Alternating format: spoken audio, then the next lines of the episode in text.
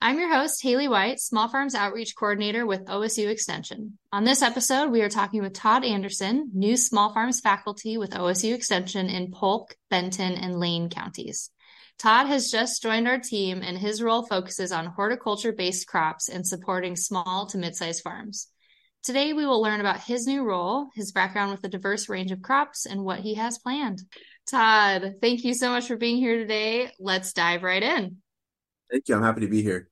Awesome. You recently started with OSU in December. Tell us a little about your position. What will your role be, and how will you be supporting Oregon farmers? Yeah, I'm an assistant professor of practice for the Small Farms program for Polk, Benton, and Lane County, as you said.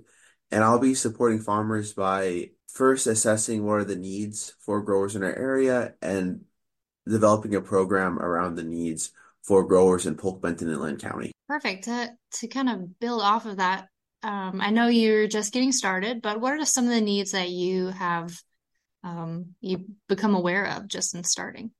So some things that have come up are things like uh, labor shortages. There it's a big issue for small growers where there might be too small for a large commercial crew and too large to do certain jobs on their own or too expensive to hire uh, contractors that are more specialized in a household scale operation. So I think introducing and working with growers on solutions that will eventually reduce the amount of labor, both from them and from hired hired in over time, would be really essential for the long-term security of small farmers in the region. Now, what pieces of the job description really pulled you in and perhaps reflected in your own interests and values? I think definitely working with local growers. For the, I came to Oregon State to start a uh, graduate program, and I'm still finishing it up on the side. But what I really liked most about my project is I got to collaborate with growers in Oregon and in Washington, and that interaction I really valued. And when a, a faculty member told me about this position opening up, I realized I really wanted to try working with farmers on a professional level. Great. Now, tell us a little bit more about your background. Um, where did you grow up? And you mentioned um, your experience in school. So, if you don't mind telling us about that and how you got involved with agriculture. Yeah. Yeah. Thanks, Haley. Uh, yeah. So, I grew up in the Sacramento area and I got interested in agriculture because my mom's side in Philippines, they're uh, farmers, so they do coconuts and rice. And then by the time I really remember the rice has kind of been cut back and they started doing coconuts and pigs.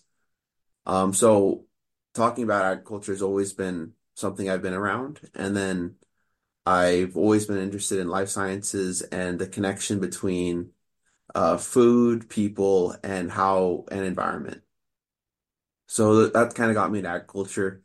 I went to my undergrad at Cal Poly San Luis Obispo, where I majored in agriculture and environmental plant science. It's basically horticulture, but it seems like they keep coming up with a new acronym for it. Um, I think the acronym's changed since I've been there. So I uh, graduated in 2018 and I took an opportunity to do a master's at the University of Hawaii at Manoa, where I worked with uh, on a sweet potato breeding program. And while I was there, I got to work on some other things too. I worked for a seaweed farm for a bit and then I also helped on projects involving chili pepper breeding. And then one, uh, I cleaned the t- uh, the tissue culture lab for the anthurium breeding project. And then I also helped on a, a potato virus. Um, it's a seasonal program that they do where they test the uh, seed potatoes that are grown in the mainland United States. They're shipped to Hawaii. They're grown up, and I was just one of the people that took leaf samples to submit for ELISA testing for viruses. Um, yeah, in my undergrad, I worked for the orchard, so that was a lot of my orchard crop experience. Uh, I even delivered the fruit for the orchard for a bit, uh, driving the truck. And I worked, well, I interned and then I later worked for a small biotech startup on campus working with corn. So it's kind of random, whatever. Sometimes new opportunities come up and you just got to take them and see how it goes. And then I came here in 2020 to start a PhD with uh, plant breeding and genetics with blueberry breeding for heat tolerance. And I'm wrapping that up on the side right now. I did that with the USDA National Clonal Germplasm Repository and Oregon State University. And I really liked my time up here and realized I wanted to stay in the in the Corvallis area and particularly or and well in Oregon, particularly the Corvallis area. Sure, it's beautiful. And sorry, I just have to back up a little bit here. You mentioned an anthurium program. Yeah, so I was just um no, that's uh I wasn't involved in the breeding aspect, but I had a side job where I go in and clean the equipment for the anthurium and orchid breeding program at the University of Hawaii. Uh, floriculture is an important export from for Hawaii, and so they have a flower breeding program of specialty tropical flowers. okay, so anthurium is a specialty. Yeah, sorry, sorry. it's um, ooh, what family is it? It's a it's a monocot. It's related to a lot of a lot of houseplants are closely related actually. It's in the same family as pothos, and uh, oh, I am blanking out on the fa plant family name.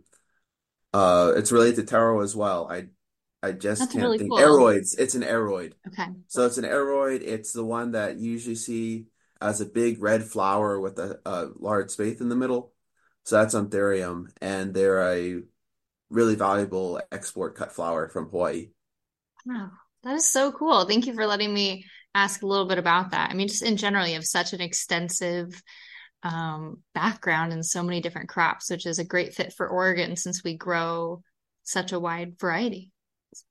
No, thank you. I at the time it just felt like, you know, you gotta do what you gotta do. There's a one opportunity, uh one thing comes to an end, you gotta try something else. And I'm really not crop biased. I enjoy growing a lot of things. I enjoy plants and I enjoy production. And I think a big interest of this job too is the opportunity to work with a lot of different things that I have never worked with before. I like to keep things new and I like to keep learning new things, which definitely from farmers, you learn a, a lot of new things that you can lo- never learn in the lab or in the, or in a classroom. Definitely. Yeah, it, extension definitely keeps things fresh. You never know what that next question is going to be from a yeah. farmer. Um, now let's see since you've had such a wide range of crops, uh, what crop or crops have been your favorite to grow? I'm really partial to uh, clonal crops, so things that you take cuttings of and you can stick in the ground. And don't tell anyone who I work with on blueberries, but I really love sweet potato. That's always have a place in my heart. I do love growing blueberries as well, but for some reason, sweet potatoes is something I really like working, enjoy working with. Well, your secret is safe with me and all of our listeners the, here right? at KMUZ. Yeah. um, now, which crop was the most challenging? Not necessarily you didn't like, but you know, which one was just challenging to grow? Or your experience with it was challenging? I think the weirdest thing, and uh, like it's not something you can grow in the in a home garden, was when I worked at the sea, the saltwater vegetable farm I should say, in Hawaii, they were growing uh, what's called sea lettuce, which is a type of seaweed. It's a type of algae. Underneath, they had what they call sea asparagus or salicornia, which is growing on floating rafts in this old shrimp farm. And it was just this wild system that this uh, former uh, former scientist that no, he's a current scientist, but he went off and started his business. Um, he went and started, and it's just kind of like this mad science setup I signed an NDA, so I can't go too into how they did it. But it, it was, um, I think the saltwater vegetables were definitely the wildest, weirdest thing I've ever been involved with. Yeah, saltwater vegetables just seems like a completely different world. yeah, it was um anything like that. Yeah, what's really interesting is Hawaii and a lot of the Pacific, they have a lot of vegetables are basically plants that are uh, say growing on the beach or in the wa- in the in the water so like as a Filipino in Bisaya, we call uh, sea grapes lato, and that's something I was used to. So in Hawaii, a lot of the local population eat limu, which is their their versions of edible seaweed, and they had uh, limu and ogo were two of the big things they grew in these tanks, and that was just a very interesting system, and uh, it was really cool.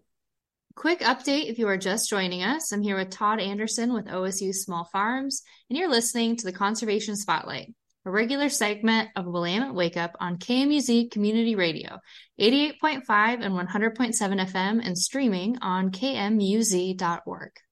All right, so we saw we talked about this briefly in the beginning, um, but in general, in the Willamette Valley, you mentioned labor shortages. What are some other challenges that you're hoping to address with your programming that might be common for small to mid-sized producers in the valley?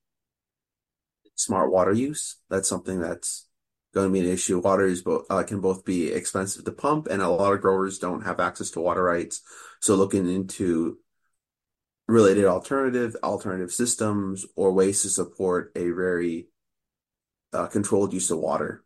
It's a frequent question that I hear from people, and just as the climate is changing and we're getting warmer summers, warmer, longer and drier summers, um, I think it's incredibly important. Are there any other projects or workshops that you're looking forward to?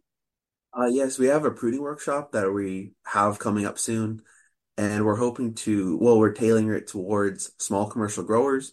Uh, commercial production and pruning for commercial production is a lot different than, say, pruning in a gar uh, for a garden setting.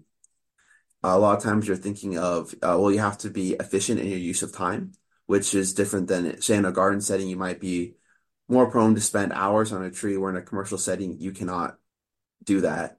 So the priority would be ensuring healthy, high quality fruit, uh, fruit yield, removing any potential disease and pests, and just being efficient with your use of time and resources.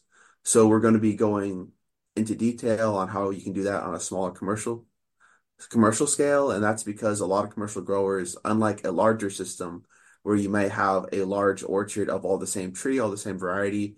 Many small growers will have, say, a couple, will have a mixture of plums, apples, pears, and some niche fruit. So tailoring tailoring a pruning workshop to a diversity of fruits, but at a commercial scale, is what we want to do. Uh, we're also going to introduce the, well, not necessarily introduce, but talk about the idea of a pedestrian orchard. So just orchard systems pruning your trees from establishment in a way that you don't need to use an orchard, or excuse me, you don't need to use ladders later on. And that way you save a lot of time and money on labor. There's a lot less liability, and the plants are just easier to maintain and it's easier to spot issues like disease. That's incredible. It's really creative to come up with those kinds of solutions, as you said, for smaller scale orchards um, that you wouldn't normally think of, I guess, as as someone who doesn't work in that field or as someone who does does larger operations. Um, that's really interesting. Well and just a quick question for anybody listening in the audience who um, might have a small farm or is thinking about starting a small farm how would they possibly attend or hear of more events like this?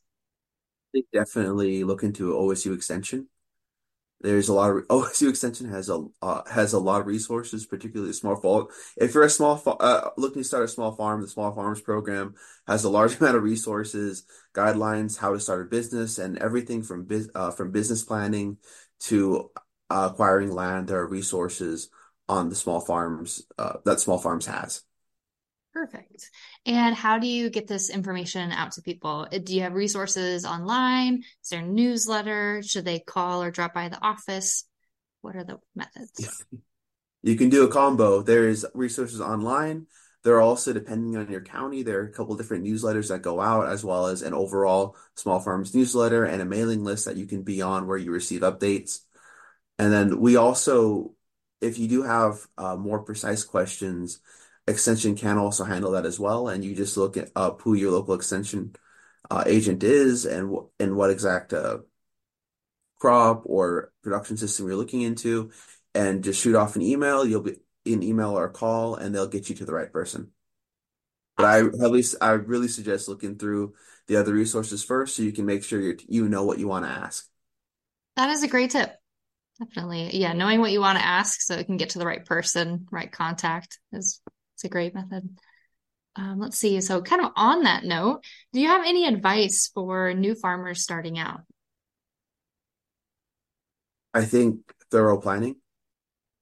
A lot of times when you start a, eh, like just like any small business, if you start a small farm, you want to make sure that your choices are financially savvy and that you have a clear goal in mind. So, whatever your goals are, just make sure you have your plans to meet those goals and backups and backups to those backups.